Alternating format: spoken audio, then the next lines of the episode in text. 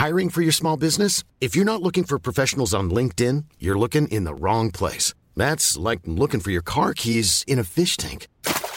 LinkedIn helps you hire professionals you can't find anywhere else, even those who aren't actively searching for a new job but might be open to the perfect role. In a given month, over 70% of LinkedIn users don't even visit other leading job sites. So start looking in the right place. With LinkedIn, you can hire professionals like a professional. Post your free job on linkedin.com slash people today. There's never been a faster or easier way to start your weight loss journey than with PlushCare. PlushCare accepts most insurance plans and gives you online access to board-certified physicians who can prescribe FDA-approved weight loss medications like Wegovy and Zepbound for those who qualify. Take charge of your health and speak with a board-certified physician about a weight loss plan that's right for you. Get started today at plushcare.com slash weight loss. That's plushcare.com slash weight loss. plushcare.com slash weight loss. Here's a cool fact. A crocodile can't stick out its tongue. Another cool fact, you can get short-term health insurance for a month or just under a year in some states. United Healthcare short term insurance plans are designed for people who are between jobs, coming off their parents' plan, or turning a side hustle into a full time gig. Underwritten by Golden Rule Insurance Company, they offer flexible, budget friendly coverage with access to a nationwide network of doctors and hospitals. Get more cool facts about United Healthcare short term plans at uh1.com. The truth is the most convincing story that maps onto reality and that's why the central narrative is falling apart. Right now in the United States, people should not be walking around with masks. We must see the central narrative for the fiction that it is. We are Americans. While elections are sometimes messy, this was a secure election. The founders began the fight for human liberty and self-governance, and it's up to us to finish the job. I tell you what, we are in a truth emergency right now. This is the end game.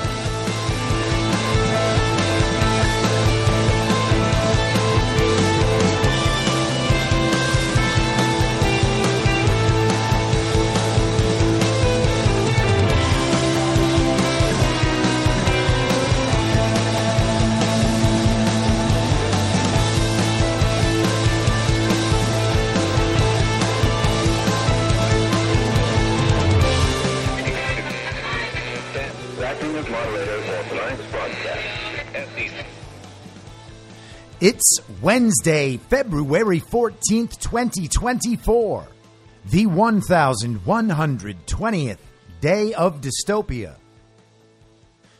I'm your moderator, Chris Paul. Let's be reasonable. A warm welcome and hello to all of you listening to the podcast on the day of its release. The only way to do that is by becoming a paid subscriber at I'mYourModerator.substack.com. You can do so for as little as $50 a year or $5 a month, and in doing so, you will be supporting me, the work I do, and this show as it expands. And if you can't, or you simply don't want to, continue listening to the podcast for free on a wide variety of podcast platforms and, of course, Rumble. All I ask is that you share it with your friends. You can find the links to the podcast, the writing, the social media, and the merch site by visiting linktree.com slash I'm your moderator.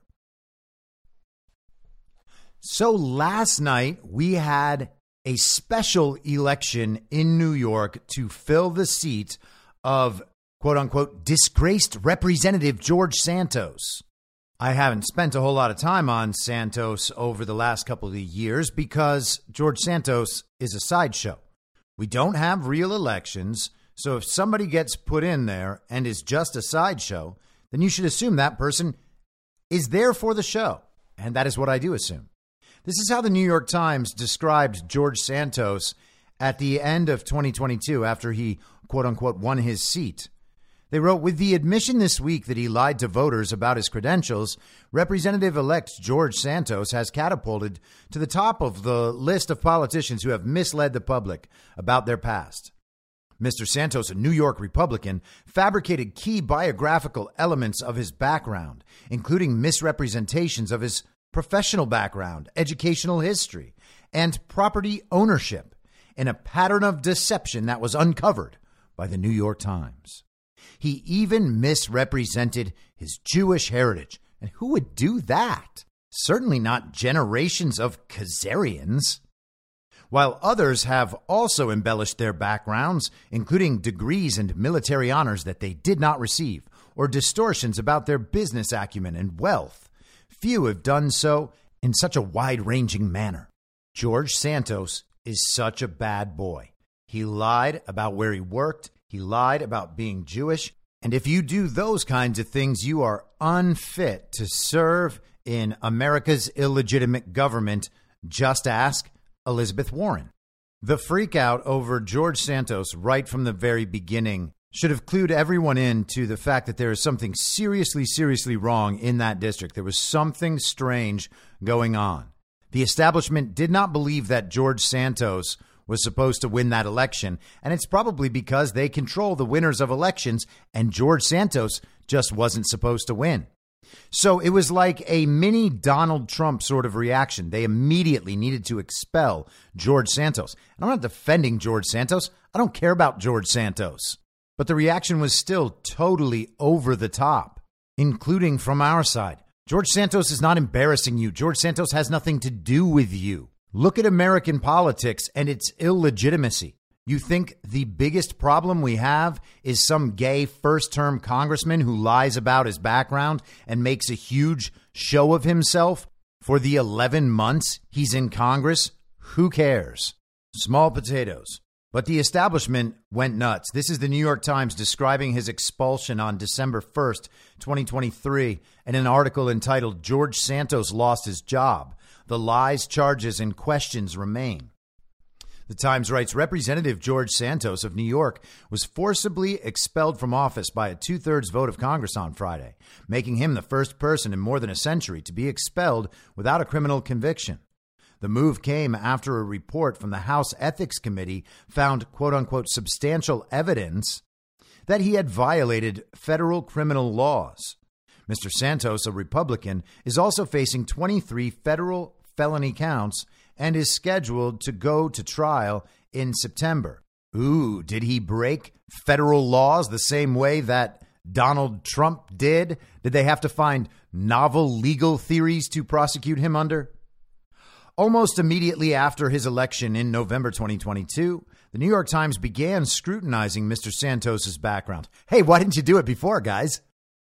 Discovering that he had misled, exaggerated, or lied to voters about much of his life, including his education, his career, his check fraud case in Brazil, his animal charity, being a landlord, the 2020 election results. Wait a second. The 2020 election was stolen, so that's not a lie and his ties to the Holocaust and Judaism. It would be terrible if anyone ever lied about those two subjects. The September 11th attacks. What? I can't believe he would lie about September 11th. What did he do? Tell people that jet fuel could melt steel beams? And the Pulse nightclub shooting. Oh, yes, that accurately reported event you can actually know absolutely nothing about the Pulse nightclub shooting and also know that the media lied about it. Because why in the world would that event be the only event that the media has told the truth about? It's not possible. Mr. Santos admitted to some lies, but he pleaded not guilty to the federal criminal charges. He has also broadly denied criminal wrongdoing. But even after the release of the House Ethics Report and two federal indictments, questions persist about his personal finances, his campaign fundraising and spending, and his role at a company accused of running a Ponzi scheme, among other issues. So it sounds like George Santos has a long history of saying the no no words and embellishing his record and perhaps trying to make money in ways that weren't entirely legal. And I know what you're thinking. Why can't we expel the other 434 members of Congress? And the answer is you can, but, but they're not legitimate in the first place. And so last night, another rigged and stolen election in a long series of rigged and stolen elections occurred in Long Island. And a man named Tom Suozzi has been named by the news as the winner. Mail in balloting, ballot harvesting, ballot trafficking, early voting, they went the whole nine yards. Here is NPR five takeaways from Democrats flipping George Santos's House seat in New York. Republicans were hoping concerns over immigration would put them over the top Tuesday in a closely watched special election in suburban New York to replace the disgraced former Representative George Santos. Instead, Democrats parried the attacks and flipped the seat.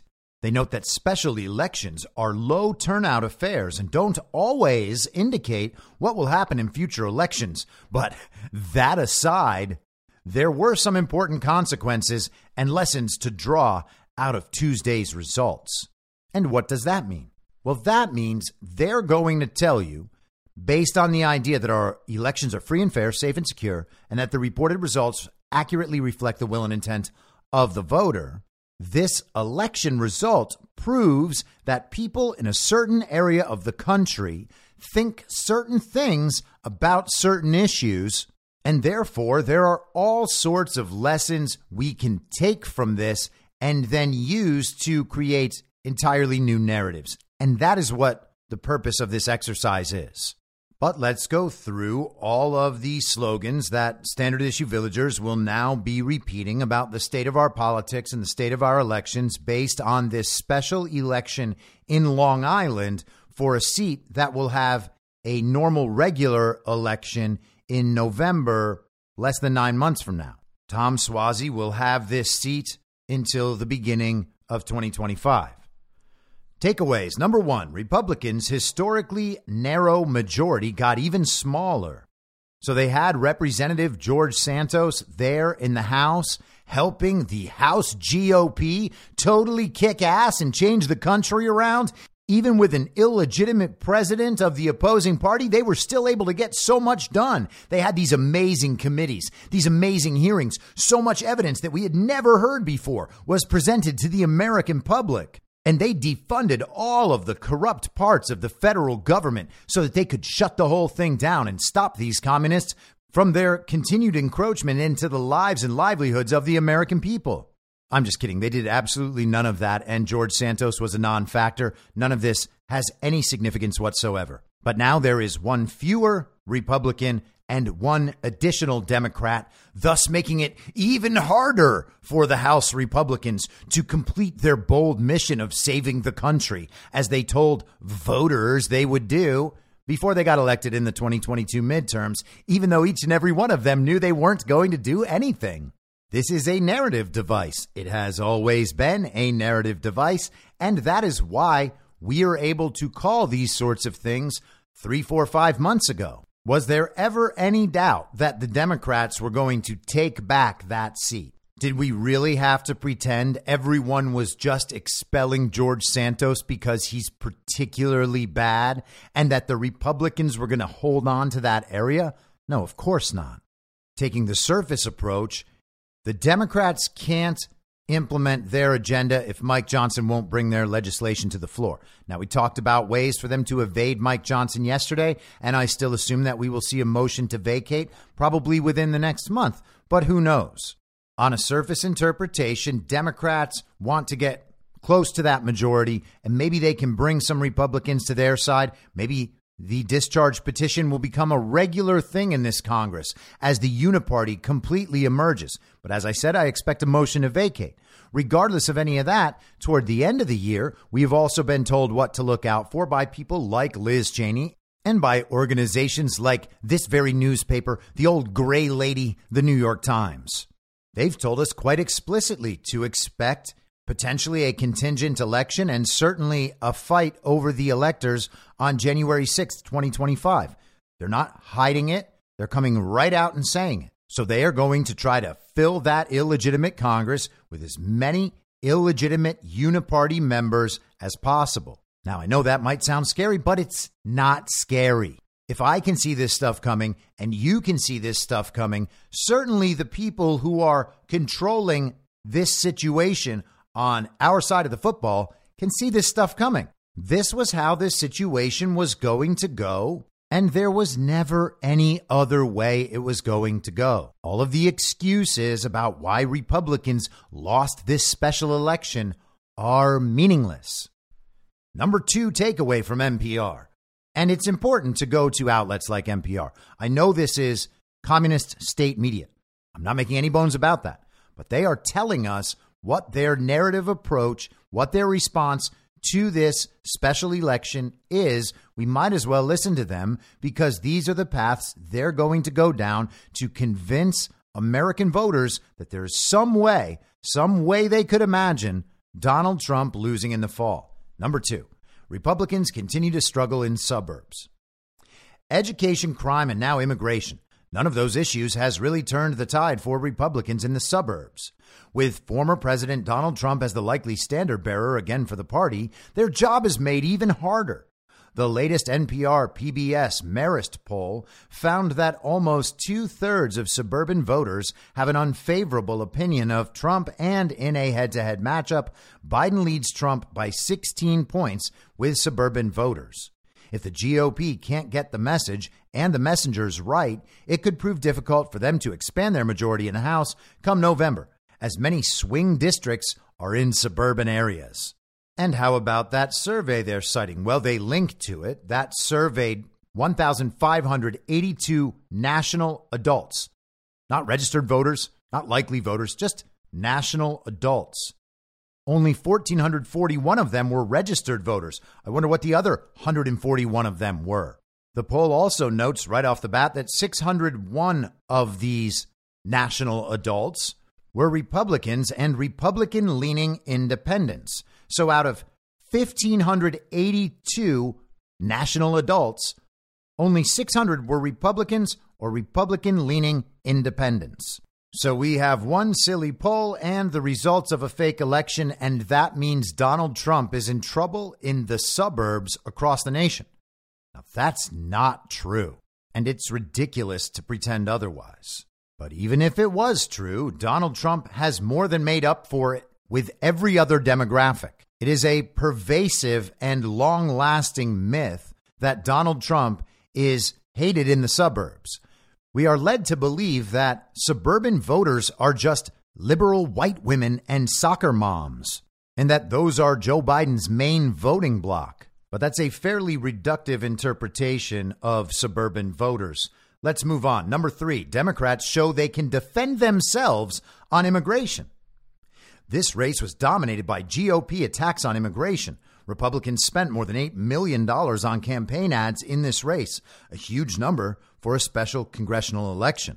They hammered Democrat Tom Suozzi on immigration on the airwaves. Republican Mazi Pilip even held rallies near a makeshift tent city in Queens that houses migrants. But Democrats showed they can defend themselves on this issue by tacking to the middle. Suozzi said the border needed to be secured, called for a bipartisan compromise, and supported the bipartisan congressional deal that was scuttled by Trump and the hard right. Pilip came out against the bill. So now it's being framed that Tom Suozzi won this election in part because he supported the unipartisan compromise bill that was just rejected in the Congress, and Mazi Pilip did not support it. How about that for a narrative attack? Tom Suozzi, they're saying, was tacking to the middle by supporting the unipartisan compromise. But what does it mean to be in the middle if you are supporting the uniparty? It doesn't matter if you support uniparty left or uniparty right. He doesn't have to pretend to be very democratic about immigration. He can go along with the uniparty right. That is totally on the menu for the uniparty. You can disagree with the little R or the little D next to your name. You don't always have to do those things as long as you're supporting the Uniparty. And that's exactly what Tom Suozzi was doing. And we are being told that the voters sided with Tom Suozzi over immigration. They wanted something done about immigration, and they believe that the unipartisan compromise is the only thing that can be done. Therefore, they voted in a real legitimate election for Tom Suozzi the voters could see that the only thing standing between America as it is and an America with safe and secure borders is Donald Trump and his political needs. And they took it out on the Republican Party by quote unquote voting for Tom Suozzi. What kind of preposterous moron would you have to be to believe that? Oh, here's one. Uh, that ha- has real world implications. And that is that there was a, a resolution to the southern border that would have stopped illegal immigrants from streaming across the southern border, that would have stopped fentanyl that's killing American kids from streaming across the American border, crime uh, along the American border, and now in New York City, we're hearing all of this could have been stopped by a deal that Republican James Lankford put forward. But Donald Trump told the Republicans not to do it. And so there's going to be chaos at the border for the next year because of Donald Trump.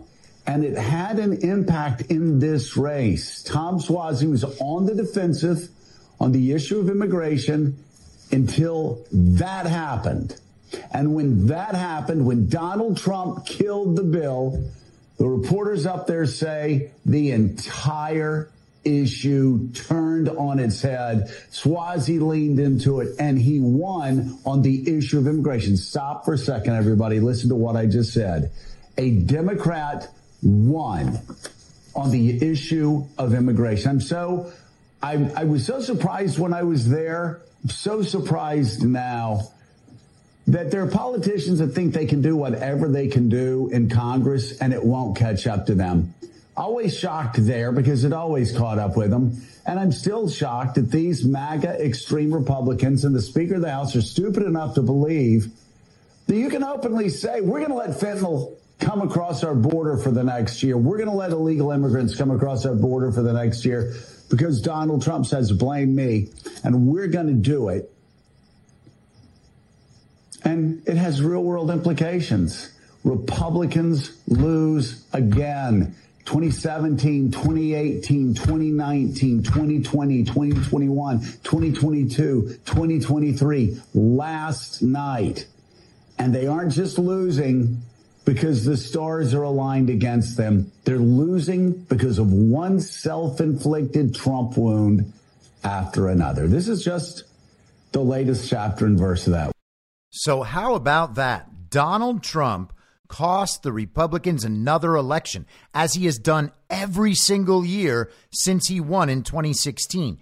Every other year, Donald Trump has lost elections for Republicans. And that includes in 2020 when Donald Trump had massive coattails and all those Republicans won, except for Trump. But yep, every single year for seven years in a row, Donald Trump has been the reason that Republicans have lost, according to Morning Joe. And last night, Republicans lost because of Trump's stance on the unipartisan compromise. They are trying to recast Donald Trump as the person responsible for the fentanyl pouring into the country and all of these illegal aliens. It was never a problem for over three years. Morning Joe said we were racist for bringing it up, but now it's a huge problem and it's Donald Trump's fault. And the Uniparty tried to compromise to fix the problem, and Trump made it impossible for them to fix the problem. Because of political strategy, Donald Trump thinks he's going to win elections like this. But no, it turns out that the voters, oh, they're ready to punish Donald Trump for being too soft on immigration. The guy that built the wall, the guy that had Mexico send their troops to the border, the guy that talks about human trafficking and drug trafficking, child trafficking, child sex trafficking, everything that happens to women and children before they cross the border. The complicity of Joe Biden with the cartels. The guy that talks about all that stuff is actually the one that's soft on the border. And the people who want open borders, the people who do this as a program around the world, those are the ones trying to fix the border. Last night's fake election results prove, prove in quotes, that Democrats can win on immigration. And how do you like their new definition of prove? There is no proof anywhere in the world of widespread election fraud. There's no proof anywhere in the world that masks don't work. There's no proof anywhere in the world that your tax dollars and the extension of your indentured servitude are going to fund Ukrainian Nazis. But this special election result, that proves beyond a shadow of a doubt that Donald Trump has cost the Republican Party nine months from now on the issue of immigration, according to Morning Joe. And I mean, that's an authoritative source right there. Number four, abortion rights continue to be something Democrats will run on with good reason. In addition to immigration, abortion rights once again played a role in Democrats' messaging.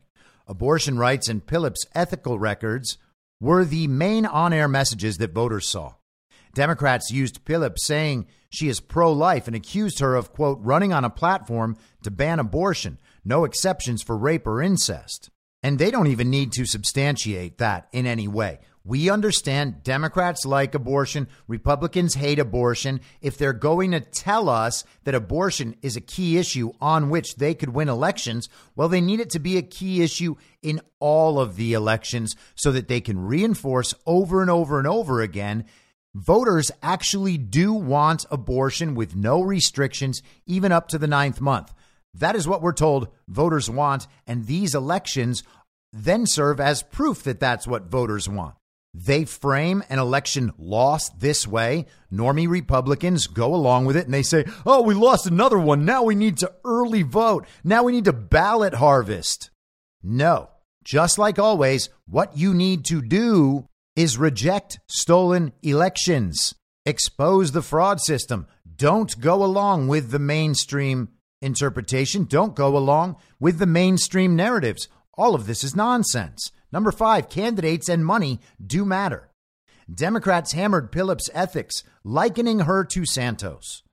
Over Santos's face, this widely run ad begins same story, new name, and they link to the ad. It then shows Pilip and says she's, quote, about to embarrass us again, end quote, and goes on to drop the Oppo file about unpaid bills from her family's business and that she, quote, also owed more than $100,000 in unpaid taxes to the IRS, even filing a false financial disclosure. She's an ethical nightmare. Imagine Americans at this point being mad at someone who doesn't pay taxes, watching what the government does with the money, and understanding what the Federal Reserve is and the IRS is. Suozzi is a known quantity on Long Island. He's a former Nassau County executive and a former congressman. Democrats essentially build the race as a moderate adult in the room versus an extremist MAGA candidate. Sound familiar? Democrats also outspent Republicans $14 million to $8 million in this race, a massive sum for a special election. And so there we have it. Trump is bad. Democrats spent more money. Those two things aren't going to change. Democrats have all the globalist funding they could ever possibly want. They are able to funnel it through any number of different business entities and people and NGOs and philanthropies and Orange Man bad style Trump derangement shows no signs of quitting. And then, of course, they win on abortion. They actually held their own on immigration. And of course, they win the suburbs. I mean, think about those 40 year old college educated soccer moms who loved wearing masks. They are representative of the entirety of suburban America. And therefore, of course, obviously, Joe Biden and candidates like him are the only choice available. And because of all this, we get to tell you that Republicans lost again. Therefore, it's all Donald Trump's fault. We have an opportunity to reinforce all of these narratives about why Trump might lose and reinforce the idea that these elections are legitimate. You can just watch Republicans go out on television today and say that MAGA Republicans cost the GOP another seat in the House. And who knows what's going to happen now? Now it just gets really scary. Is Mike Johnson going to be able to stick to his guns, knowing that his majority is even smaller and that he could lose it or the speakership at any point? Oh, the suspense is driving me crazy. I would be even crazier if I hadn't been saying that exactly this was going to happen for the last four months. CNN, listing their takeaways, wrote, Don't take away too much. This race was always going to take on national significance, both because of the stakes in the House and the makeup of the electorate, which is largely similar to suburban swing districts in presidential battleground states. But Democrats would be wise to remember that Suozzi was a unique and uniquely talented candidate with deep ties across Nassau County, where most of the voters reside. A former mayor, he became the first Democrat elected to the county's top job in more than three decades when he won it in 2002. After losing his bid for a third term and some time away, he returned to become a congressman, winning the seat three times, including a defeat of Santos in 2020, before leaving for a failed gubernatorial bid in 2022.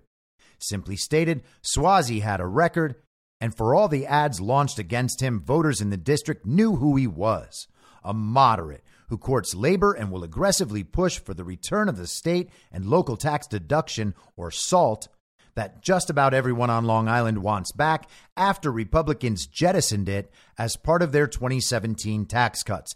And I can practically hear the residents of Long Island screaming about SALT deductions from here. Oh, they're so mad about it.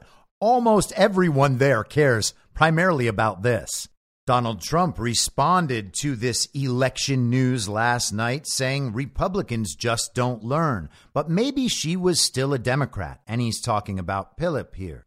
As we know, there's nothing the regime likes more. There's nothing the Uniparty likes more than running a Democrat and putting a little R next to that Democrat's name, knowing that they can fool virtually any American voter to voting for that Democrat just because he or she has a little R next to their name. And of course, as I'm always told, any patriotic American is going to go out there and vote. They're going to make sure to vote and vote for every single person with an R next to their name, whether or not they're actually Democrats, whether or not they're just members of the Uniparty. You got to vote for the people with the R's next to their next to their names. That's how we fix everything. We've got to win rigged elections. We're going to save the country, no, the whole world by winning rigged elections.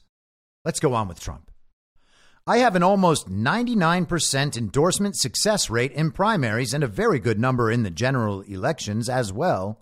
But just watch this very foolish woman, Mazi Melissa Pilip, running in a race where she didn't endorse me and tried to, quote, straddle the fence when she would have easily won if she understood anything about modern day politics in America.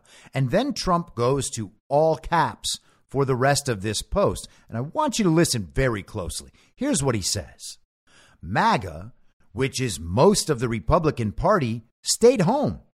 And it always will, unless it is treated with the respect that it deserves.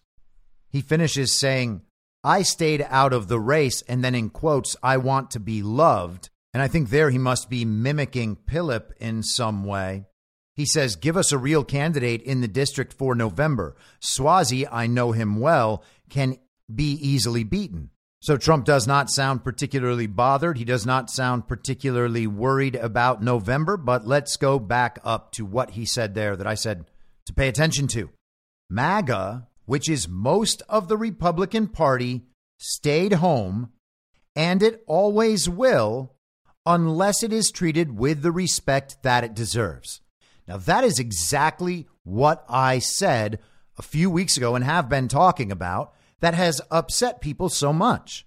I have said you have to value your vote. You don't just say, we're going to vote for everything on the menu because that's what we have to do in order to win, in quotes.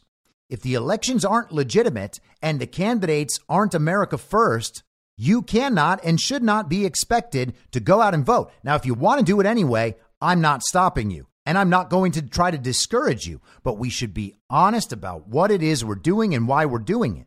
Our votes might not count, but that doesn't mean that there's no positive to showing up. And I've made those arguments as well, and you are welcome to come down on that issue wherever you like. But I do think it is a little ridiculous to try to shame people into silence or take them through struggle sessions if they say they're not voting in November or aren't sure if they're voting in November. You might think it's something you quote unquote have to do, but other people think of it as a matter of conscience. You can't actually make someone go out of their house, participate in a political process they know to be illegitimate and corrupt, and sign their name, use their voice to express their goals and desires in a system that is inherently illegitimate and immoral. And that is what voting is in America right now. If you think you're going to win the country back through elections and you want everyone to go vote, well, then it behooves you to make sure that the elections are legitimate rather than just badgering people about voting.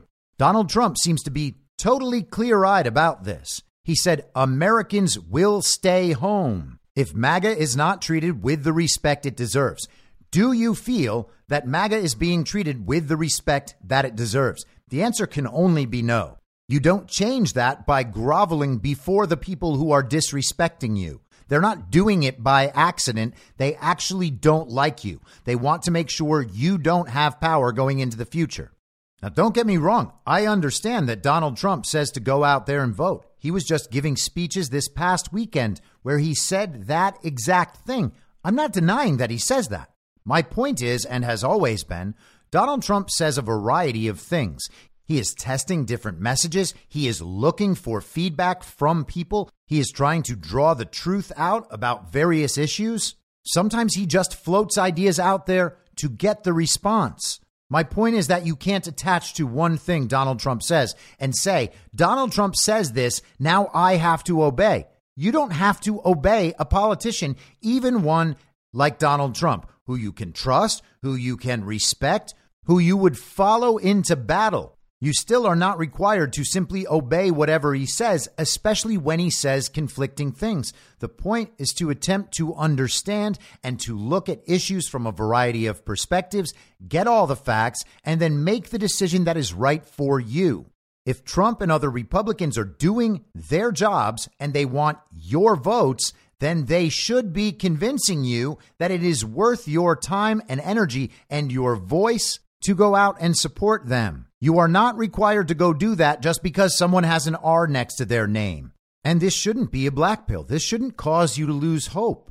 The way to win is not by winning a rigged election. There is so much more to go. The goal of all this is the awakening. Whatever pushes the awakening forward faster is good. Whatever hinders the awakening is bad. I've said this countless times on this podcast.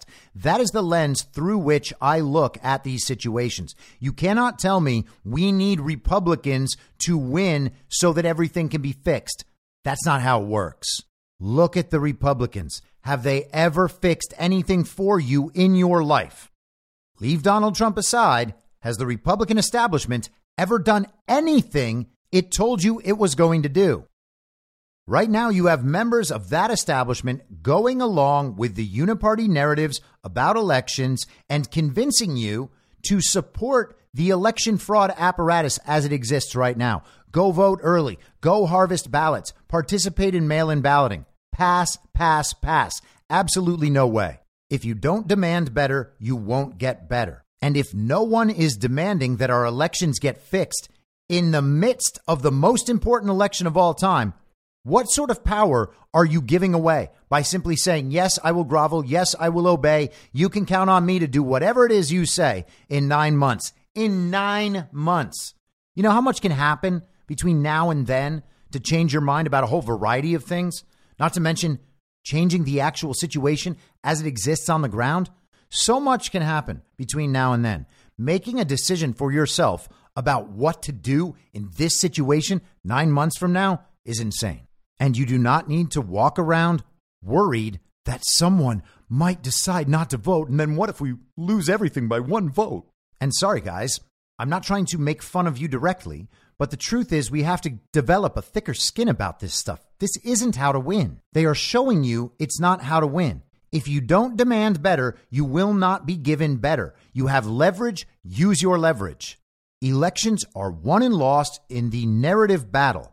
And if you want to make sure Trump wins, Make sure that everybody knows there is no way anyone but Trump could win without cheating, which you can also prove. You can outline the entire system.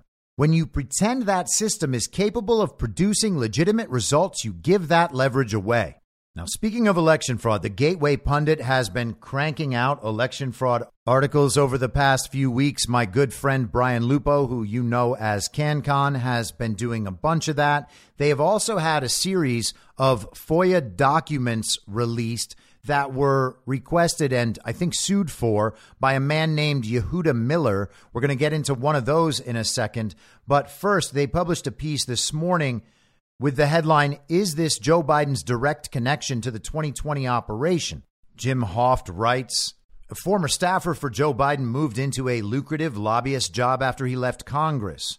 Green, this is Scott Green, founded the Lafayette Group in 1994 with a focus on public safety and national security needs of federal, state, and local government agencies. The firm is now headed by his son.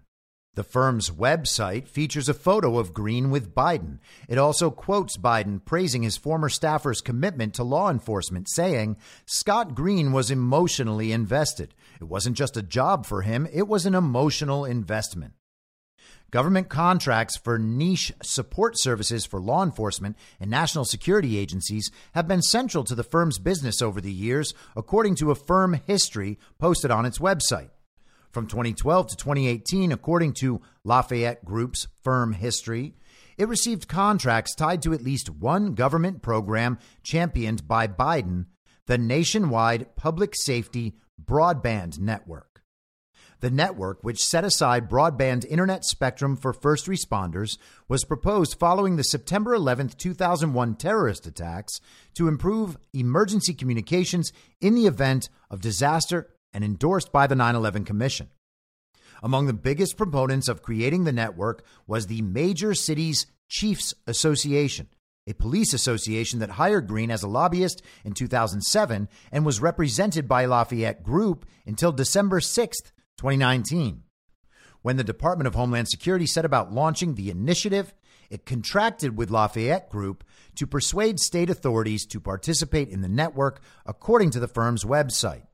In total, Lafayette Group has received more than $10 million in contracts for work related to the network, now called FirstNet, according to government data. Scott Green also reportedly purchased Virgin Islands property from James Biden and then extended him a private mortgage. What a nice gesture. Isn't that crazy that James Biden owns property in the Virgin Islands? I mean, what does James Biden do?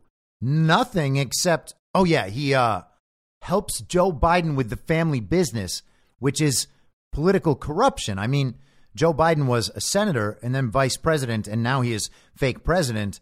And I suppose you could say you earn quite a handsome salary as a quote unquote public servant for 50 years, but it doesn't buy you property in the Virgin Islands. How is Joe making all this money? How is his brother James, who doesn't really have a job, making all this money?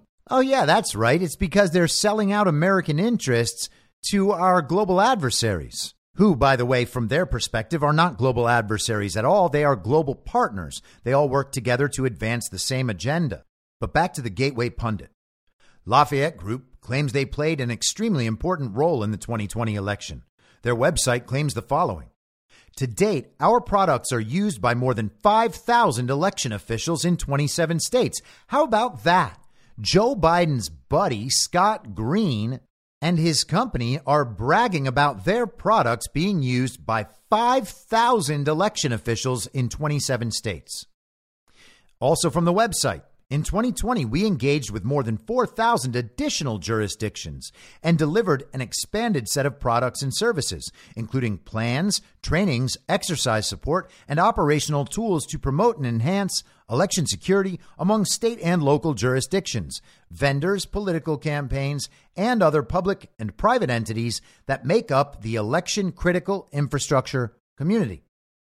Scott Green served over a decade as a staff assistant to the U.S. Senate Judiciary Committee for then Senator Joseph Biden. Biden proclaimed Scott Green was emotionally invested. It wasn't just a job for him, it was an emotional investment. LGI's products are the best received and most widely used offerings that we have in the Election Security Initiative portfolio. Thank you to the team for the ongoing tremendous work. And that is a quote from U.S.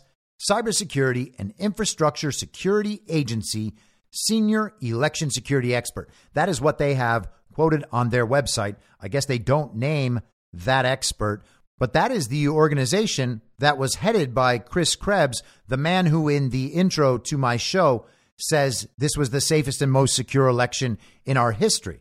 According to a Department of Homeland Security client, quote, if you look at any major initiative on emergency communications since DHS was created, it's a good bet that Lafayette Group was involved. And this follows the reporting in the Gateway Pundit from yesterday, also by Jim Hoft, working through the reporting on these FOIA documents by Yehuda Miller. The headline FOIA documents reveal secret 2020 Election Day meeting with CISA, Dominion, ES&S, ERIC, FBI, leftist organizations, state officials, and others, only recently discovered.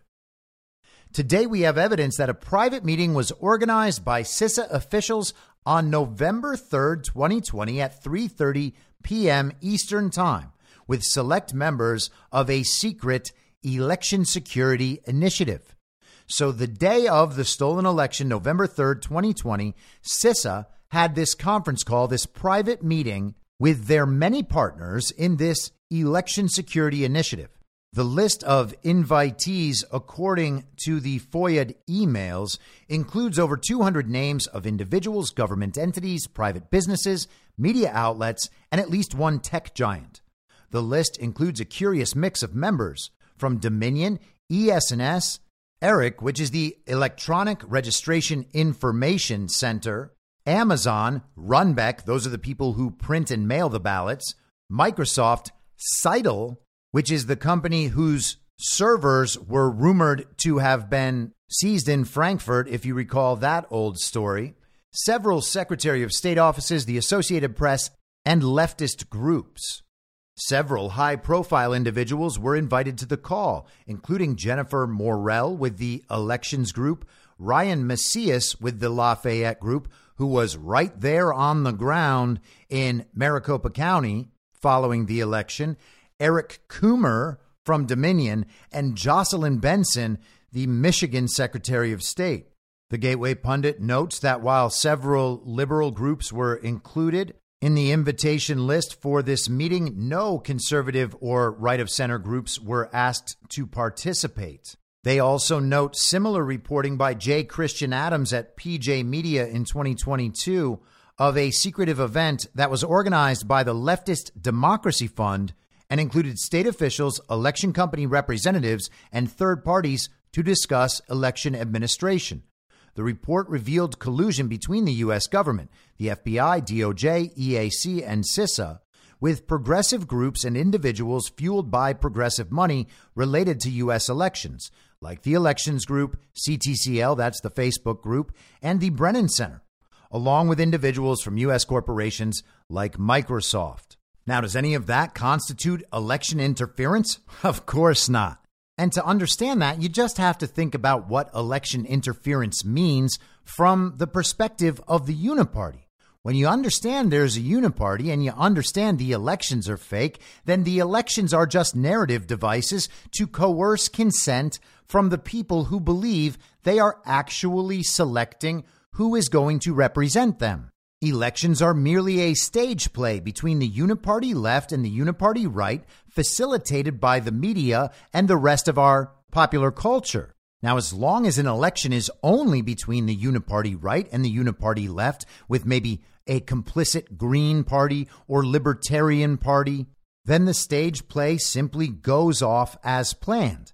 But if somebody like Donald Trump comes in and gets a movement behind him, like the America First movement, like MAGA, well, that interferes with their election. So Donald Trump is actually the one guilty of election interference. It's like the uniparty right and uniparty left are two little girls playing Barbie.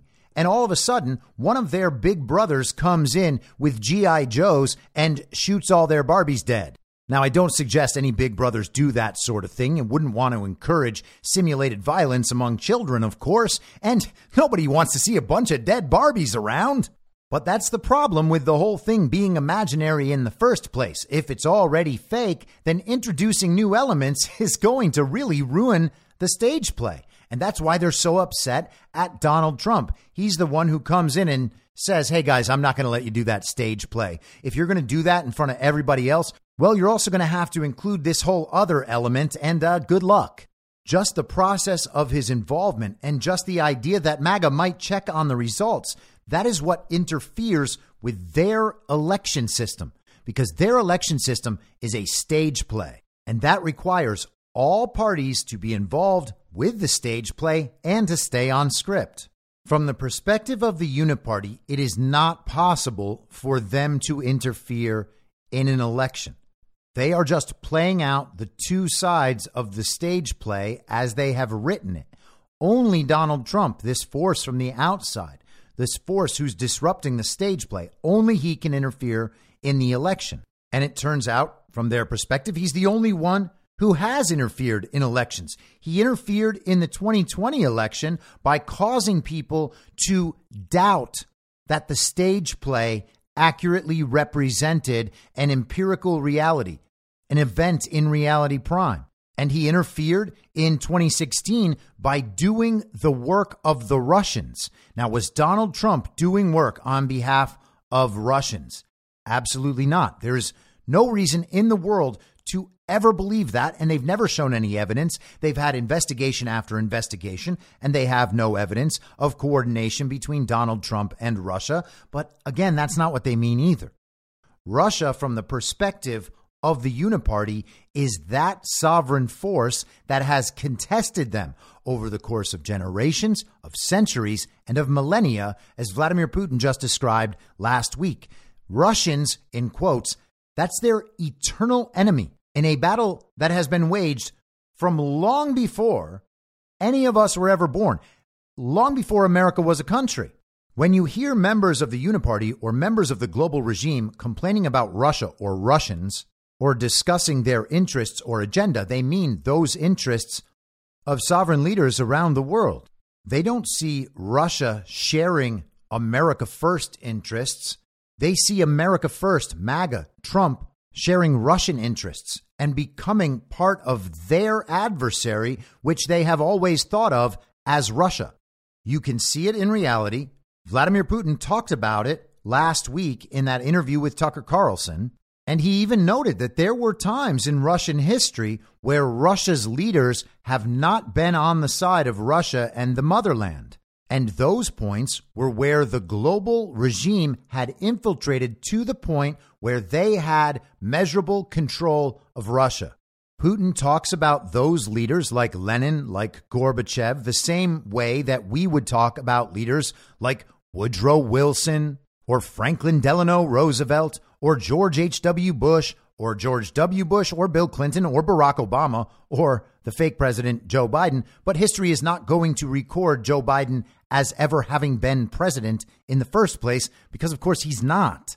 From that perspective, the global regime and its representation in America, the uniparty, the evil twin faction in America, from that perspective, all of us are working on behalf of the Russians.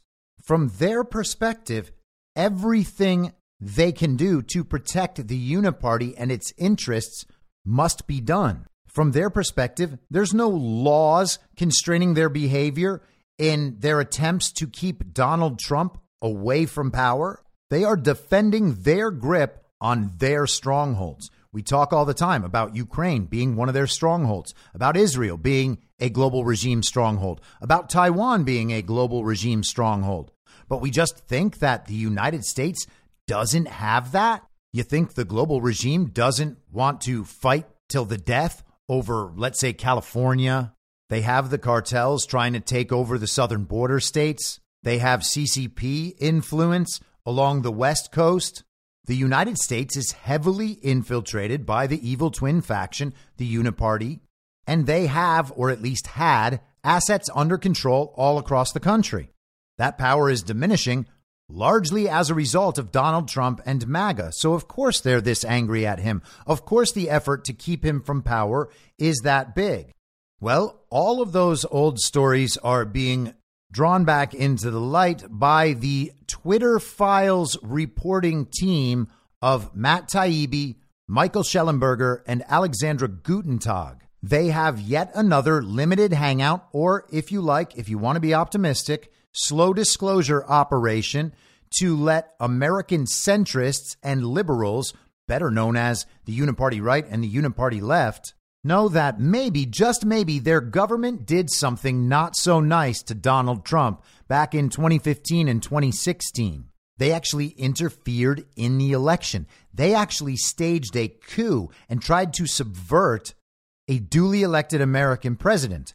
And everybody just pretended for the last eight years now that that's just not true. Well, now even the standard issue villagers are being told you're not allowed to pretend that's not true anymore. The U.S. government and intelligence agencies interfering to keep Donald Trump out of office is now something that goes into the category of everybody knows, or at least it's mostly there. It's not like the mainstream media is admitting it. And you can look at the front pages of the mainstream media websites, CNN.com, even FoxNews.com. This story is not on there. A quick search for this story this morning turned up nothing in the New York Times or the Washington Post or the LA Times or the Atlantic. And maybe if the story makes its way around today and goes more viral, they might have to address it. But for right now, they're ignoring it. And on some level, I can't even blame them because this story is years old. Michael Shellenberger and Matt Taibbi and the rest are treating this as though it's breaking news, but it's not breaking news. Now, despite that, it's still important for us to know about this story. It's important to know that this story is out there. This is what's going around. Your peers are beginning to have an awareness of this. If there are liberals who deny that something strange is going on, it's good to hit them with a story like this and say, I've been telling you for six years about this coup. Will you take it from these liberal reporters? And hey, Maybe that'll work because someone is ready to see this sort of thing, but otherwise they're just going to think that you're rubbing it in their faces again. They're going to look for reporting on this from their side. They will see nothing and they will think you are a conspiracy theorist. So is this info op good for waking up the normies, which I know is our number one priority absolutely all the time? Our lives are lived totally in service of waking up some imaginary normies. But this isn't a simple, I told you so. This is something that can be placed in important perspective because of how serious it is and how long this information has been out there. Not that Michael Shellenberger or Matt Taibbi seem to have any idea about that. This is the Federalist yesterday. CIA started Russia collusion hoax by asking foreign governments to spy on Trump campaign. The CIA set off the Russian collusion hoax in 2016 when U.S. intelligence officials recruited foreign governments to spy on Democrats' American political opponents.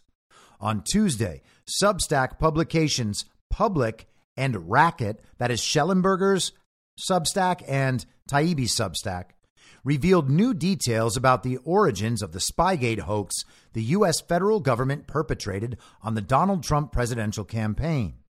Quoting Shellenberger, Multiple credible sources tell Public and Racket that the United States intelligence community, including the CIA, illegally mobilized foreign intelligence agencies to target Trump advisors long before the summer of 2016 the U.S. intelligence community asked the Five Eyes Intelligence Alliance to surveil Trump's associates and share the intelligence they acquired with U.S. agencies, say sources close to a House Permanent Select Committee on Intelligence investigation. The Five Eyes Alliance refers to the global intelligence apparatus that includes the United States, Canada, Australia, New Zealand, and the United Kingdom. And let's take just a brief tangent here to examine Five Eyes a bit more closely. This is from their Wikipedia entry. So, this is the CIA official explanation of Five Eyes. The origins of the Five Eyes can be traced to informal secret meetings during World War II between British and American code breakers, which started before the U.S. formally entered the war followed by the Allies' 1941 Atlantic Charter that established their vision of the post war world. A Canadian academic with the last name Vucetic argues the alliance emerged from Winston Churchill's Iron Curtain speech in 1946, which warned of open conflict with the Soviet bloc unless the Anglosphere democracies learned to cooperate. Neither the sure prevention of the war nor the continuous rise of world organization will be gained without what I have called the fraternal association of the English speaking peoples. This means a special relationship between the British Commonwealth and Empire and the United States, the continuance of the intimate relationship between our military advisors leading to common study of potential dangers. And just like that, our interests were permanently commingled with the British Empire that we totally, totally separated ourselves from in the late 1700s. And definitely, definitely did not reunite under after the Civil War or even as our country was systematically sold back to the British Crown. And of course, we emerged from this World War II period, which, by the way, was never misdescribed to us in any way. The official story within the central narrative about World War II and everything surrounding it, 100% true. And I would never say anything other than that. I believe all of that history because if you don't believe that history, you're anti Semitic. And I'm not, I'm not anti Semitic, guys. I'm not. And no, it doesn't make me nervous. I'm just making sure that everybody knows I'm not anti Semitic. Gosh. And just one more quick diversion. They mentioned the Atlantic Charter. The Wikipedia entry on the Atlantic Charter notes that the Charter's adherents signed the declaration by United Nations on 1 January 1942, which was the basis for the modern United Nations. So great. The charter inspired several other international agreements and events after the war the dismantling of the British Empire, the formation of NATO, and the General Agreement on Tariffs and Trade, all derived from the Atlantic Charter. In 2021, a document titled the New Atlantic Charter was signed by United States President Joe Biden and British Prime Minister Boris Johnson in their first meeting in Cornwall. So you see, in World War II, the United States agreed with the UK and these other English speaking Commonwealth nations that are kind of part of the British Empire. We agreed to share all our intelligence with them. And here's the cool thing our intelligence agencies that aren't allowed to spy on American citizens are allowed to talk to those other Five Eyes intelligence agencies that are allowed to spy on American citizens. So our intelligence agencies don't actually have to spy on us. They can just ask other countries' intel agencies to do it and then get all the answers. And hey, sometimes they have to share that intelligence with other partners like Mossad or partners in Russia or China. You might remember at the beginning of the whole Ukraine war, Joe Biden turned all that Five Eyes intelligence over to Xi Jinping, who then gave it to Vladimir Putin. That was reported in the mainstream media, but no one paid attention to it. Everyone just went on with the story about this Ukraine war that the comedic actor was surely going to win in order to protect brave Ukrainians and their very sovereign borders from the brutal invasion by Vladimir Putin. They had all the tools necessary, most particularly United States intelligence that had already been given to their enemies. But hey, at least they had U.S. intel and funding and weapons and mercenaries and targeting, and they simply cannot say no to the United States and its allies, quote unquote, which happen to include those same Five Eyes nations and uh, the European Union and, oh, NATO and the United Nations. All of these countries and organizations that united right after World War II to make sure that the Russian threat couldn't grow. Wait a second. Russia defeated the Nazis in World War II. How were Russians the threat? Oh, Russians were the threat because Russians are always the threat to these people. But let's get back to the Federalist. And you might ask yourself, why aren't you just going through the public article or the racket article? Well, they're behind paywalls on Substack. This breaking news from these limited hangout reporters who are just gifted intelligence products that they then recite to the American public as if they have just investigated these situations deeply and have found out all of this seven year old information for the first time. Sure, they are breaking news about a coup against the American president by the intelligence agencies and interference in American elections by these intelligence agencies. But they can't just be giving this stuff away for free. I mean, right? These are professional journalists. After Public and Racket had been told that President Barack Obama's CIA Director John Brennan had identified 26 Trump associates for the Five Eyes to target. a source confirmed that the intelligence community had identified them as people to quote unquote bump or make contact with or manipulate. They were targets of our own intelligence community and law enforcement, targets for collection and misinformation. This is the Substack reporters writing this. Unknown details about the FBI's investigation of the Trump campaign and raw intelligence related to the IC's surveillance of the Trump campaign are in a 10 inch binder that Trump ordered to be declassified at the very end of his term, sources told Public and Racket. If the top secret documents exist proving these charges, they are potentially proof that multiple U.S. intelligence officials broke laws against spying and election interference. The New York Post covers it this way in their article from last evening titled CIA and Foreign Intelligence Agencies Illegally Targeted 26 Trump Associates Before 2016 Russia Collusion Claims. About halfway down the article, they summarize it this way Former CIA Director John Brennan identified the Trump campaign targets for Five Eyes agencies to surveil, according to the report. The U.S. intelligence community had identified the 26 Trump associates as people to bump or make contact with or manipulate. In spy speak, bumping is when a reason is manufactured to meet with a target of interest in order to develop a relationship that could lead to intelligence. So they create a false premise for a meeting. They discuss that false premise at the meeting, and now a relationship is developed. They have created the tone of that relationship, and then they look to exploit it. They were targets of our own IC and law enforcement, targets for collection and misinformation, the source said. Britain's Government Communications Headquarters Intelligence Apparatus, or GCHQ, was making contacts with Trump's associates as early as March 2016, according to the report. The four year long investigation into the FBI's probe of Trump Russia collusion claims found that the Bureau's investigation had no basis in evidence. Skipping down, Intelligence related to the alleged surveillance effort is housed in a 10 inch binder, according to the outlet, which Trump ordered to be declassified at the end of his presidency and could contain evidence that, quote, multiple U.S. intelligence officials broke laws against spying and election interference. The whereabouts of the alleged thick binder are unknown.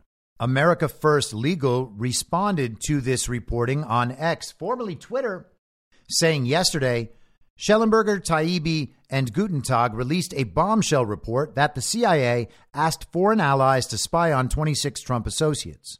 On behalf of John Solomon, we sued the Biden administration for denying access to a declassified binder with the evidence, and it sounds like they don't have access to that. Where is it? Could Trump have it? Could that be what they were raiding Mar a Lago for? Did Trump take their very special super secret intelligence and now they can't get it. Gosh, that would be so sad. I would be very sad for them.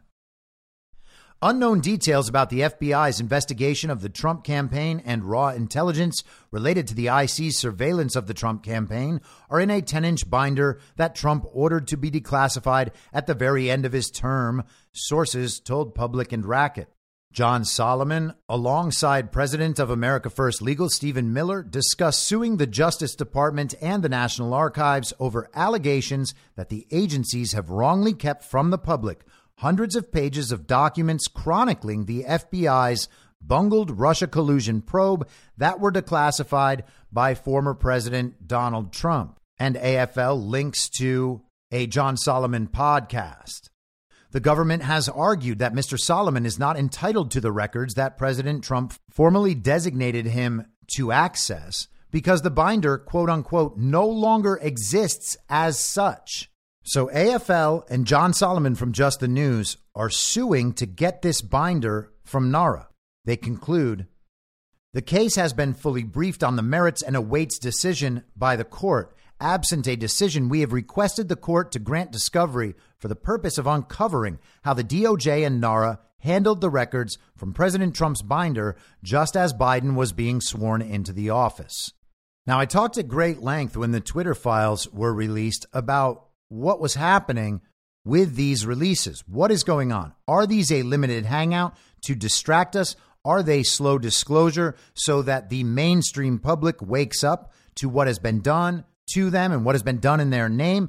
And it's a tough call. We have liberal journalists doing a very mediocre job of disseminating information that other people have known about and paid attention to and reported better for years prior. There was irrefutable evidence with the government's own documents proving beyond any doubt that elements of our government and the Biden campaign, state governments, etc., were coordinating with the tech companies to censor American citizens in their political views if their political views conflicted with what the uniparty mainstream narrative was attempting to make the public believe. We didn't need the Twitter files to come along two years later to provide proof of that, but it was a massive media spectacle. So is it a limited hangout? Are they gatekeeping information by keeping people trapped in the past, by confusing them, telling them that something is breaking news when it definitely, absolutely, clearly is not breaking news and has been around for years? It's a tough call, but it's one that's worth thinking about. You can't simply chalk this up to, oh, thank goodness it's waking up the normies. Because is it? Can you go have a conversation with a liberal Biden voter who now understands that the person he or she voted for was censoring Americans intentionally in violation of the First Amendment and their human rights? No, you can't really do that. They'll tell you that maybe some organization did something bad or that Twitter used to be bad, but now it's even worse because Elon Musk allows racism. We keep confusing an opportunity to dunk on normies with normies actually waking up and understanding something. And I'm not saying it doesn't matter. I'm not saying it's totally unimportant. I'm just saying we should keep it in perspective and we should look at the people executing these operations with at least some suspicion and some skepticism. Nothing was preventing Michael Shellenberger or Matt Taibbi from looking at these issues six and seven years ago, except for the fact that they are mainstream liberals and hate Donald Trump and his supporters. And maybe, yes, maybe, it is possible that that feeling for them is diminishing, but it's hard to say that they're awake. They certainly don't understand the impact of this or what it means. None of this stuff is new. Donald Trump posted last night on Truth Social. The caption reads only August 2020. Happened and should never be allowed. We have it documented, we have it in texts, we have it in all sorts of forms. They knew about it. It was a terrible thing. Should have never happened and should never be allowed to happen again to a president. This should never happen again. This was a setup like we've never seen. I think it's the political crime of the century. And they've been caught. So let's see what happens to them all. Thank you very much. Thank you. Thank you. That is from three and a half years ago. This is what he's talking about. We didn't need Matt Taibbi and Michael Shellenberger to break this news to the American public. And we can be happy about the result. We can be glad that we are inching, however slowly, closer to full public understanding of what all this is. But we don't need to worship and praise these people. We don't need to make them our new mainstream media. There is an obvious effort to make these people our new mainstream media. You got Shellenberger and Taibbi. You got Bari Weiss there on the left. You can see the new, very serious intellectual groups forming on Twitter on the quote unquote right. You've got the new mainstream media emerging that I talk about all the time the Daily Wire guys, Tucker Carlson, Dave Rubin, Joe Rogan, Glenn Greenwald, Russell Brand, the Weinstein brothers. This isn't about hating these people or thinking that they're all worthless. I don't think that they're all worthless. I think some of them are worthless, and it's possible that they're all worthless, but that's not what I think right now. The point is, you can see a clear and obvious effort to create a new mainstream media for you, a new group of authoritative sources. These are the ones admitting that all that stuff the conspiracy theorists said three years ago, and five years ago, and 10 years ago that stuff's all true. And we're telling you, as the honest representatives of the people who hate conspiracy theorists, not like those dishonest ones who are still denying the truth after all these many years. Look at us. We just revealed the truth to everyone. So you can't be mad at us. You have to trust us We're the good ones. Don't you understand? Yes, all our peers are really, really terrible and they lied to you, but we are not lying to you anymore. From this moment on, we are telling you the truth about stuff that happened years ago. If you don't demand better, you won't get better. We can appreciate the net effects of this without going out of our way to praise these people because what they're doing is not amazing investigative journalism. What they're doing is not brave or courageous. What they're doing is something they get paid a whole lot of money to do, and they are being handed completed intelligence products for them to recite to the nation. Again, I understand the value and the timing of the narrative as this is released. Hopefully, it will create a society wide awakening as to what has been done to America, what has been done in our name. But we do not need to glorify these people for finally telling us stuff that we knew six and seven years ago. Kash Patel, who helped Devin Nunes, who, by the way, Matt Taibbi calls Devin Nunes because he has no context or reference to what any of this is. He calls him Devin Nunes in 2024. But Kash Patel helped Devin Nunes run the Russiagate investigation when Devin Nunes was in Congress. He, of course, has known all of this. Yesterday, Kash posted on Truth Social. So, how's this different from what Devin Nunes and I and Russiagate team found six years ago? Not being smart, just seriously asking. So Kash Patel is asking the same question that I have been asking of all of this kind of reporting, both from these guys on the left, Shellenberger, Taibbi, etc., and people on quote unquote the right, like Tucker Carlson. Why is this stuff only coming out now? And I am fine that there might be a very good answer for that. But even if that answer is true, it has moral implications that we need to deal with unless we just want to coronate a new group of authoritative sources and allow them to tell us what to think for the rest of our lives. Allow them to lie for three years and then say, hey guys, praise us now for telling the truth. Sure, it's three years or five years or seven years too late. These situations have already had a profound impact on the United States of America and, of course, your own individual lives, but you have to praise us now. It's better late than never. We're the only ones in the mainstream who are telling you the truth even now, so that makes us the good ones. A few months ago, Kash Patel released his book, Government Gangsters. And on page 78 of that book, it says only about 60% of the documents that Devin and I discovered have been released to the public. And the ones that haven't are even worse than people could imagine. I know because I've read them all. And it sounds like right there he is referring to this same binder. I cannot wait to find out what's in this binder. This Russiagate story is what blasts us far past just Joe Biden's corruption in Ukraine or Russia or Kazakhstan or China. His career of corruption, the perversion, the racism, all of it. This gets to John Brennan, it gets to Obama, and it gets to Hillary Clinton. And all of this, of course, represents a big chunk of that Rico Grande case that we talked about yesterday. Let's do another flashback from Donald Trump speaking to Maria Bartiromo. You. Brennan bad, they're all bad. Everyone. Clapper is, uh, you know, not smart guy in charge of intelligence. But but here's the thing: it was impossible for it to happen without the man that sits right in that chair in the Oval Office. He knew everything. Do you believe President Obama directed the U.S. intelligence agencies to spy on you? Uh, yes, he probably directed them, but if he didn't direct them, he knew everything. Once they and you'll see that. By the way, excuse evidence. me, you're going to see that when the papers came out. Remember the Lisa Page text to her lover saying POTUS wants to see everything? POTUS. They're not talking about me. I wasn't president. They're talking about POTUS well, there was a meeting on. January 5th in the Oval Office. President Obama was there. Vice President Biden was there. Clapper, uh, Brennan, and that's when the Logan Act came up. So should we believe that they were looking for collusion evidence? They couldn't find the collusion evidence. There was none. So they said, let's just use the Logan Act to First take of all, down. they snuck around White House counsel.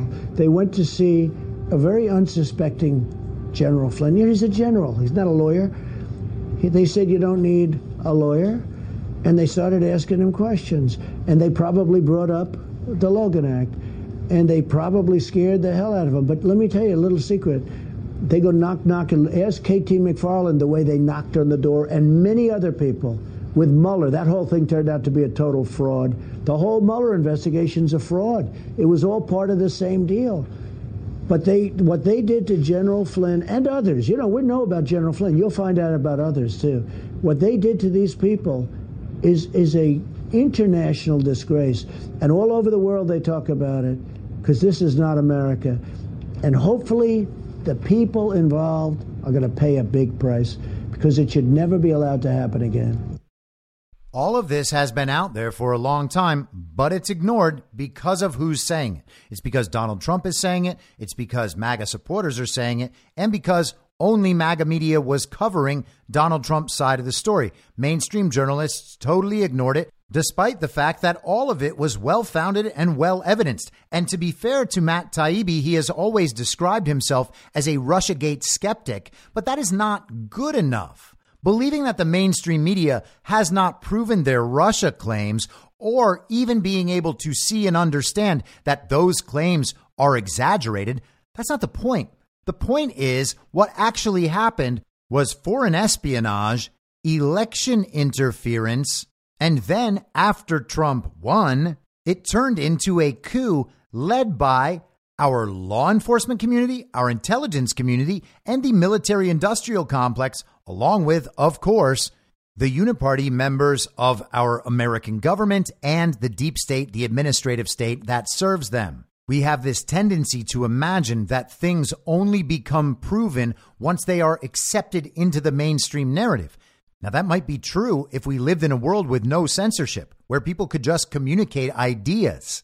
But instead, we live in a world of rampant censorship and propaganda, which means that we have to develop our own standards for truth, our own standards for what we deem to be proven. If something is proven to you, it's proven. If you are listening to mainstream media and mainstream culture tell you that something is not proven, all you are doing is accepting their standard of proof rather than working on your own. You are an independent thinking human. We can talk about what responsibilities you might have in your belief formation and the expression of those beliefs. And I personally don't think you are required to gain any public approval for expressing your beliefs.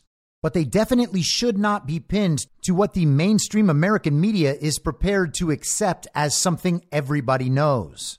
So Trump mentioned Brennan, Clapper, Obama, and this meeting from January 5th, 2017, where the Logan Act was mentioned.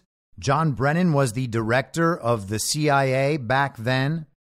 He responded on May 20th, 2018, because, of course, again, this situation is more than six years old. He responded to a Donald Trump tweet. The Trump tweet said, I hereby demand, and will do so officially tomorrow, that the Department of Justice look into whether or not the FBI and DOJ infiltrated or surveilled the Trump campaign for political purposes.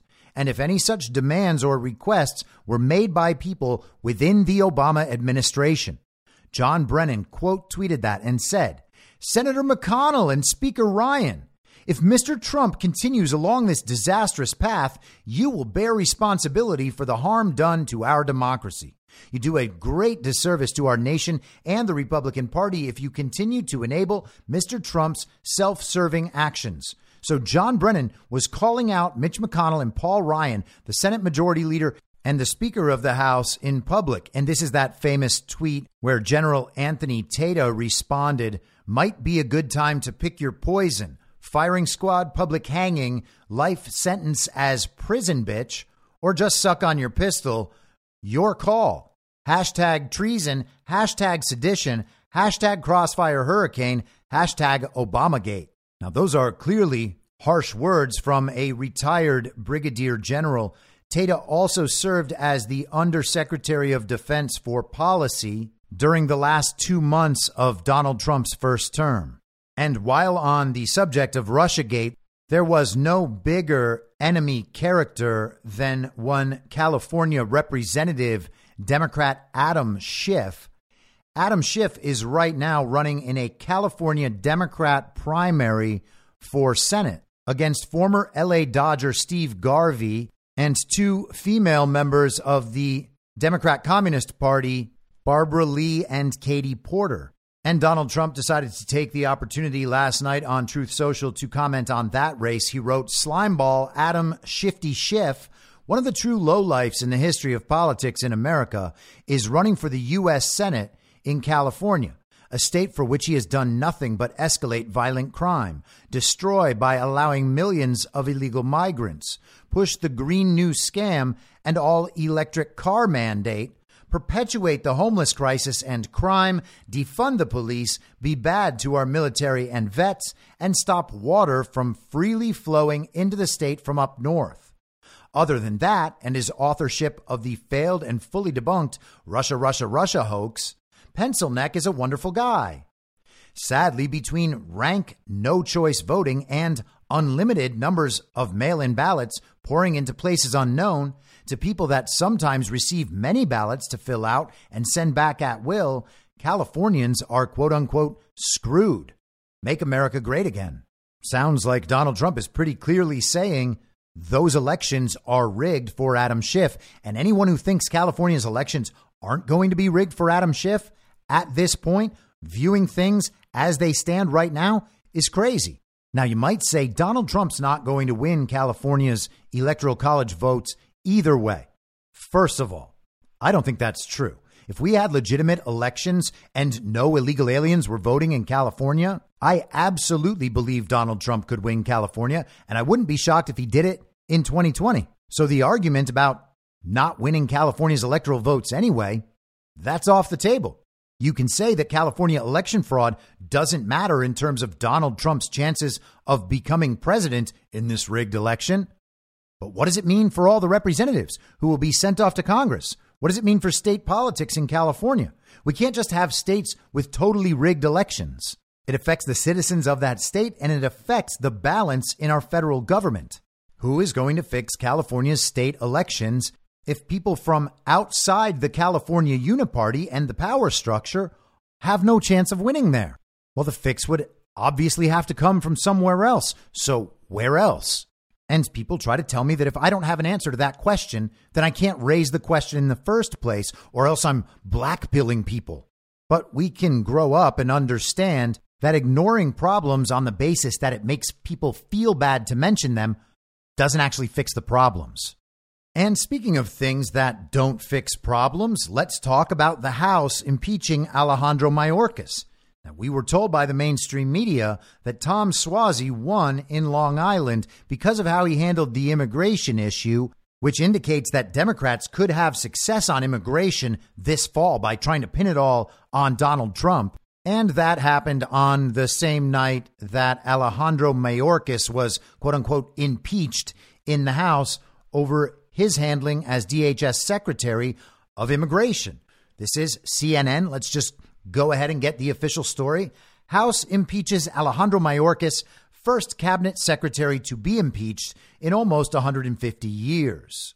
They write The result came one week after the stunning loss House Republicans suffered when they last tried to impeach Mayorkas, and GOP defections and an absence sank the initial floor vote a move Republicans had hoped to use to spotlight the Biden administration's handling of the southern border. Oh, a stunning loss last week. That has now been totally reversed by one vote. Wow, amazing. So dramatic. The impeachment comes as House Republicans have faced building pressure from their base to hold President Joe Biden and his departments and agencies accountable over immigration and border security policies. House Republicans claim Mayorkas has committed high crimes and misdemeanors for his handling of the southern border, even though several constitutional experts have said the evidence does not reach that high bar. And it doesn't matter what those constitutional experts say. It never matters what CNN's experts say. Only one cabinet official has previously been impeached in American history Secretary of War William Belknap in 1876. Tuesday's vote was 214 to 213. Three Republicans, Ken Buck, Mike Gallagher, and Tom McClintock, voted with Democrats against the measure. All three of them voted against the measure last week as well. Mike Gallagher has since announced his departure from Congress after this term, Ken Buck had already announced, and Tom McClintock, one of the only people who even sounded like a conservative from California, could be on his way out too. We shall see. The Department of Homeland Security said the House Republicans will be remembered by history for trampling on the Constitution following the vote to impeach. The impeachment, of course, will move from the illegitimate House to the illegitimate Senate. Democrat Majority Leader Chuck Schumer's office said in a statement The House impeachment managers will present the articles of impeachment to the Senate following the state work period. Senators will be sworn in as jurors in the trial the next day. Senate President pro tempore Patty Murray will preside. This sham impeachment effort is another embarrassment for House Republicans, Schumer said. The one and only reason for this impeachment is for Speaker Johnson to further appease Donald Trump. Now, many of the news articles covering this impeachment say that this is being done to appease Donald Trump. Maybe it's just me. Maybe one of you has seen these messages. I don't recall Donald Trump suggesting that Mayorkas should be impeached. I could be totally wrong about that and just not thinking of it. But I doubt this is something that Donald Trump would push for because it has no chance of success and it wouldn't make any difference in the first place. I'm sorry to not be more positive about this, but this is an absurd waste of time. Now, I didn't think that this was going to make it to this stage. I am not thrilled that it has. I don't know why anyone is. Oh, we think we're going to stick it to that little gremlin who we're told controls the border, Alejandro Mayorkas. Oh, we're going to fight back against the Biden administration. That's not what's happening. We're just going to get another stage play playing out in the Senate. We're going to hear all the evidence about what Mayorkas has done. It's going to continue to push these border narratives forward. They might even be able to spin it to try to apply pressure to get people to pass that border bill they want to pass. And who knows what other traumatic events they'll be able to conjure up to tell us that Republicans have destroyed our southern border. The fake President Joe Biden responded this way in a statement History will not look kindly on House Republicans for their blatant act of unconstitutional partisanship that has targeted an honorable public servant in order to play petty political games. I don't know what part of it is unconstitutional. Maybe the fake president can tell us, haha, just kidding. There's no way he could do that. Homeland Security Secretary Mayorkas, a Cuban immigrant, who came to the United States with his family as political refugees, has spent more than two decades serving America with integrity in a decorated career in law enforcement and public service. From his time in the Justice Department as a U.S. Attorney to his service as Deputy Secretary and now Secretary of Homeland Security, he has upheld the rule of law faithfully and has demonstrated a deep commitment to the values that make our nation great. And of course, Joe Biden believes that of himself as well. Now, Biden mentions that Mayorkas is a Cuban immigrant, but that is only true by circumstance. It's not true by his ethnicity. His parents are both Jewish. His mother, as he has explained in weepy congressional hearings, escaped the Holocaust. Both Mayorkas's father and mother are Jewish, and Mayorkas is said to have dual citizenship. But let's continue with the fake president's statement. This impeachment already failed once on a bipartisan vote.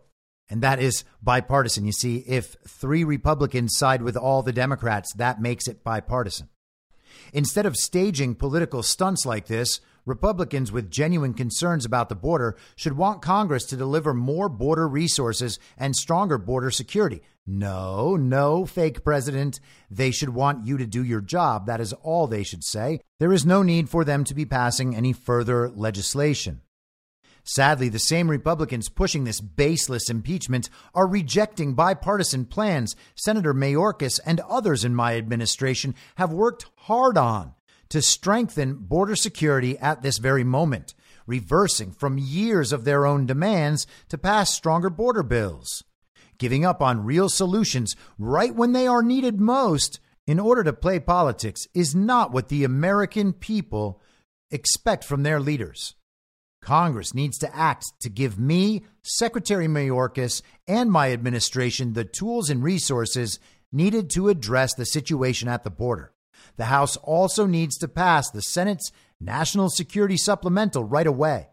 We will continue pursuing real solutions to the challenges Americans face, and House Republicans have to decide whether to join us to solve the problem or to keep playing politics with the border. And again, that is the spin. It is only House Republicans. The Senate Republicans are already on board with the unipartisan compromise. The House Republicans are not. They are too busy serving Donald Trump. And it is the House Republicans and Donald Trump who have created this border problem, according to the Uniparty. And they are trying to sell that to the nation. They are using the special election last night as additional proof of that.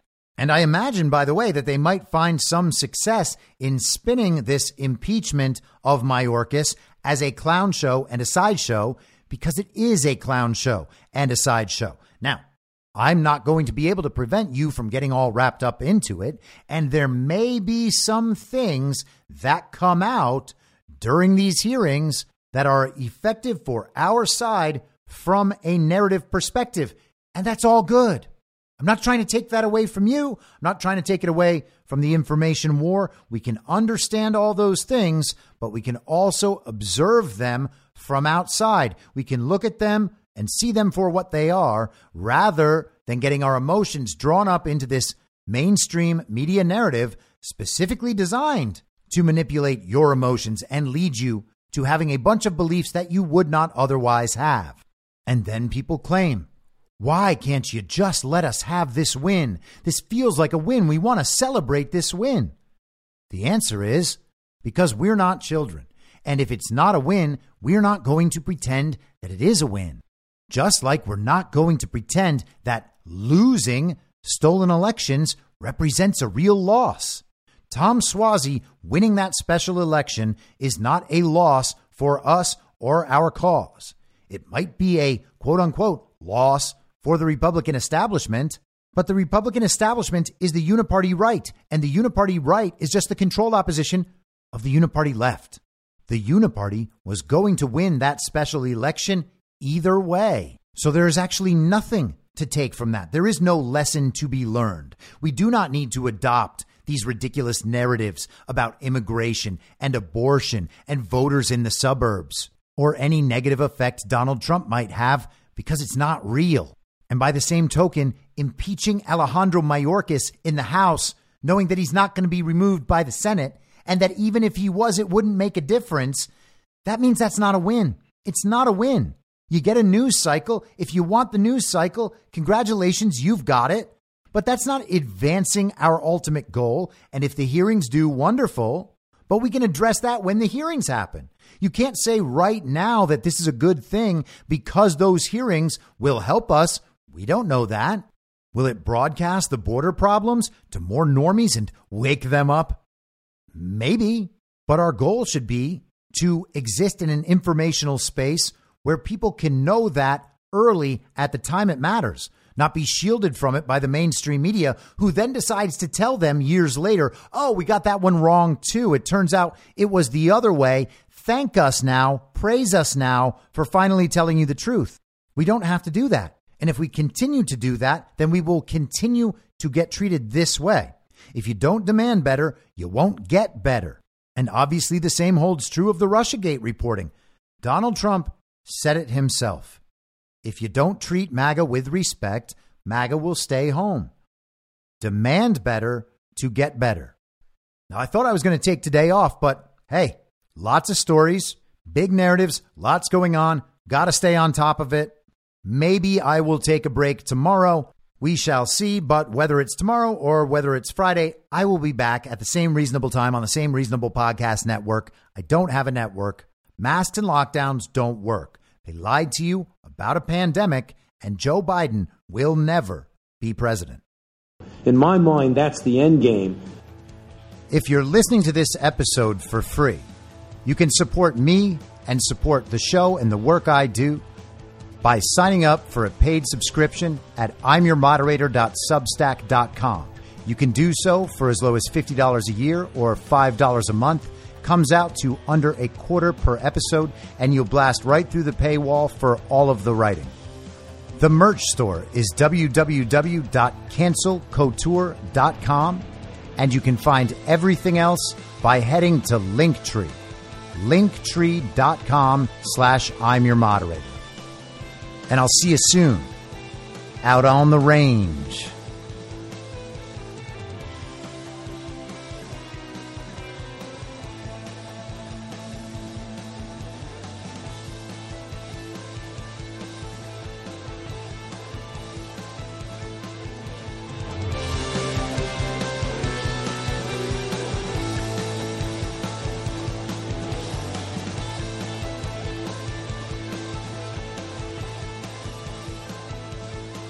It's high noon.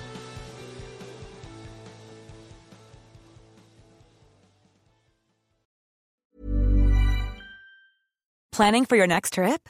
Elevate your travel style with Quince. Quince has all the jet setting essentials you'll want for your next getaway, like European linen, premium luggage options, buttery soft Italian leather bags, and so much more. And is all priced at 50 to 80% less than similar brands. Plus, Quince only works with factories that use safe and ethical manufacturing practices. Pack your bags with high-quality essentials you'll be wearing for vacations to come with Quince. Go to quince.com/pack for free shipping and 365-day returns. Planning for your next trip? Elevate your travel style with Quince. Quince has all the jet-setting essentials you'll want for your next getaway, like European linen, premium luggage options, buttery soft Italian leather bags, and so much more. And is all priced at 50 to 80% less than similar brands. Plus, Quince only works with factories that use safe and ethical manufacturing practices. Pack your bags with high-quality essentials you'll be wearing for vacations to come with Quince. Go to quince.com/pack for free shipping and 365-day returns. Mom deserves the best, and there's no better place to shop for Mother's Day than Whole Foods Market. They're your destination for unbeatable savings, from premium gifts to show-stopping flowers and irresistible desserts. Start by saving 33% with Prime on all body care and candles. Then get a 15-stem bunch of tulips for just $9.99 each with Prime. Round out Mom's menu with festive rosé, irresistible berry chantilly cake, and more special treats. Come celebrate Mother's Day at Whole Foods Market. In my mind, that's the end game. Thanks for listening. If you'd like to follow what I'm reading and thinking throughout the day, you can do that by downloading the Telegram Messenger app and going to t.me slash I'm your moderator. On social media, you can follow me on Truth Social, Gettr, and Gab at I'm your moderator. I also have channels on Rumble and BitChute. If you'd like to follow the writing, you can find me at imyourmoderator.substack.com. The merch site is cancelcouture.com or go direct shop.spreadshirt.com slash cancel dash couture. If you'd like to support the podcast financially, the best place to do that is Ko-Fi. Go to ko-fi.com slash I'm your moderator. And all of these details will appear in the show notes with each episode. I'll see you soon down on the range.